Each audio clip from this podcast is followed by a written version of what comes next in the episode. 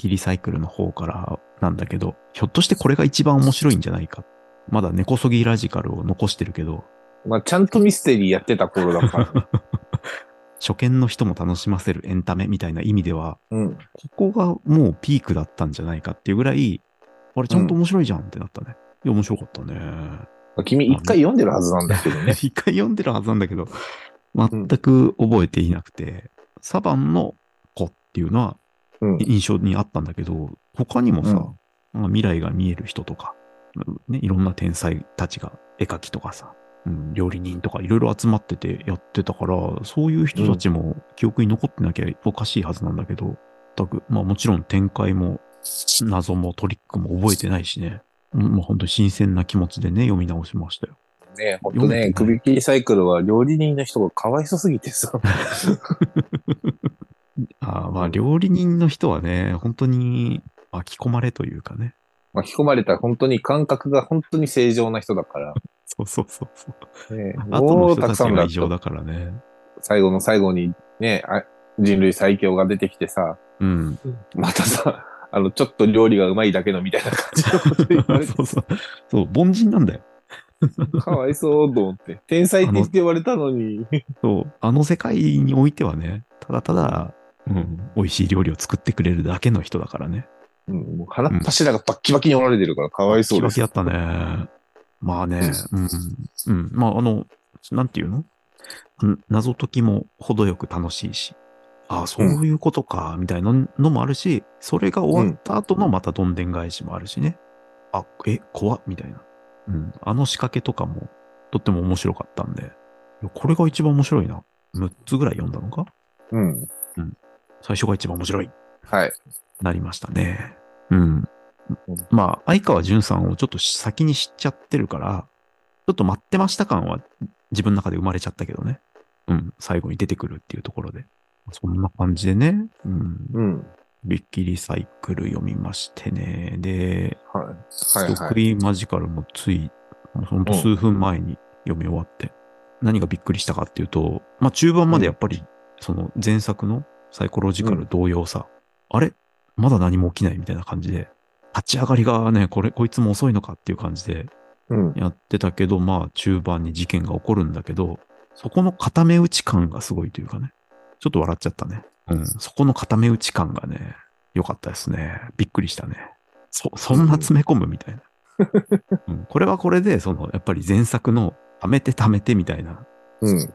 何も起きねえなっていうのから、そ、まあそこをあえてね、こう、読者の気持ちをちょっとからかってる感じで、やってんのかなっていう感じはしたよね。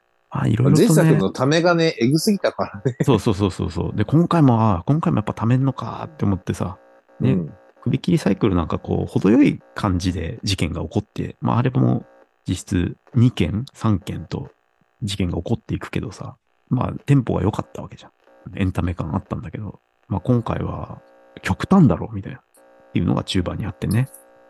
はいはい。うん、でまたさ、これがもう伏線なのかね、あの、狐面の男の人が出てくるでしょ。うん、なんかラスボスっぽい感じだと。で、またわけわからんこと言ってるみたいな感じだよね。弱いは強いだ、強いは弱いだみたいなさ。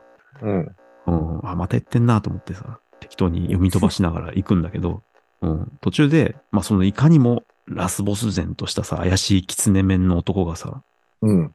俺の座右の銘は、つってさ、うんね、面白き、こともなきを面白くっていう、うん。言ったんだよ。浩平くんだね。うん。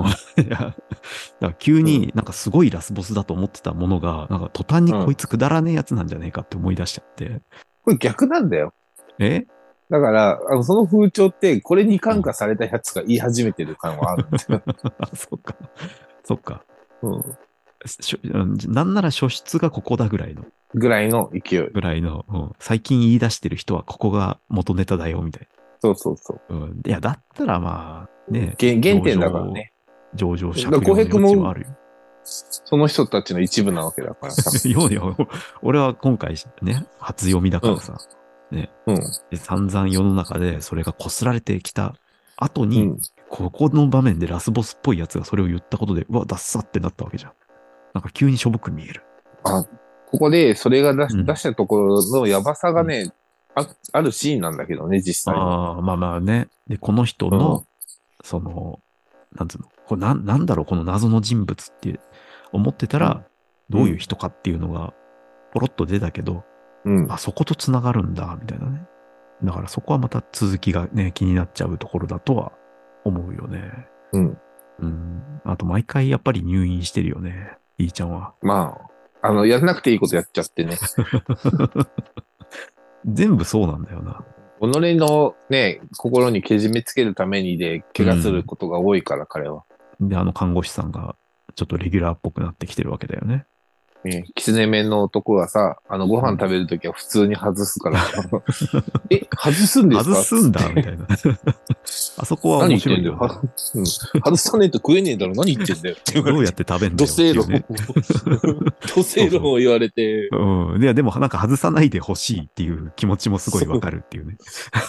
そうだけどさ、じゃあつけてんだよ、みたいなさ。顔見れるんだっていうね。そこが面白かったね。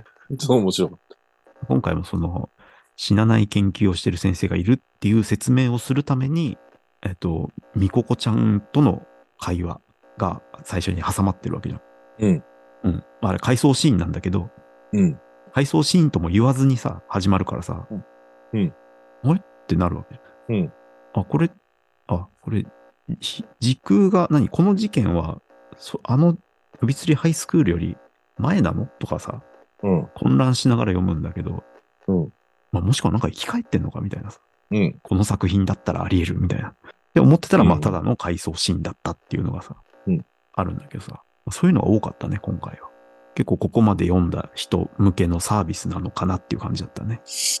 この間が一番クナギ友が怖いのかなやけっぱちに、主人公がやけっぱちになって、あの、なんかもう、とどめのようにヤンデレみたいな発言をするっていうのね あなたは私のものなんだから。誰と結婚しようが、が、そうそう。うんね、うん、私のものなの。でも、私の手元にいなかったら、もう今度こそ無理だと。うんそうこの地球を滅ぼすっていう、まあ、ヤンデレですね。誰を好きになろうが、誰と結婚しようが、そう誰と一ないんだよね事をしようが構わない。うん。構わない。けれども、私の手元からいなくなると、でも届かないところに行ったらもうダメだっつってうん。うんうんうん。やっぱやべえやつなんだなっていうのがわかるよね。わかる。しかもそれがさ、主人公が精神的に参ってる時だから。そりゃそうだよ。ね。うん。事件が起きて、ね、命からがら一人戻ってきたところだよね。うん。うん。かわいそうって思いながら怖って。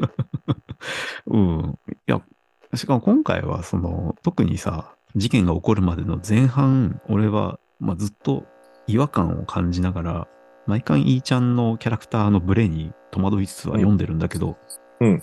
今回やけにね、うん、まあ、さらにノリが軽いというか、まあ、なんならこの女の子のキャラクターたちと、上手にイチャイチャできてる、イーちゃん。うん。もう、もうちょっとその童貞感を出して欲しかったんだけど、お前そんなやつだったの？みたいな感じになっててさ、いいちゃんプレイボーイだよ。プレイボーイだなと思って、軽いラブコメみたいなノリでずっと行くからさ、うん。あれ？って思ったんだけど、まあ、今回、まあ一番ひどくズタズタにやられるっていう、この前半と後半の、うん。あ、ギャップを作りたかったんだ、みたいな感じで、後半全くもうやられちゃってるからさ、うん別にいつ死んでもいいみたいな透かしたキャラだったのがさ、うん。ね、もう僕は生きたいみたいな、なんか、追い込まれて追い込まれてついに素直になっちゃうみたいなね。うん。うん。いいちゃん。をそこまで行かせるみたいなさ。うん。うん。なかなかの過酷なギャップでしたよ。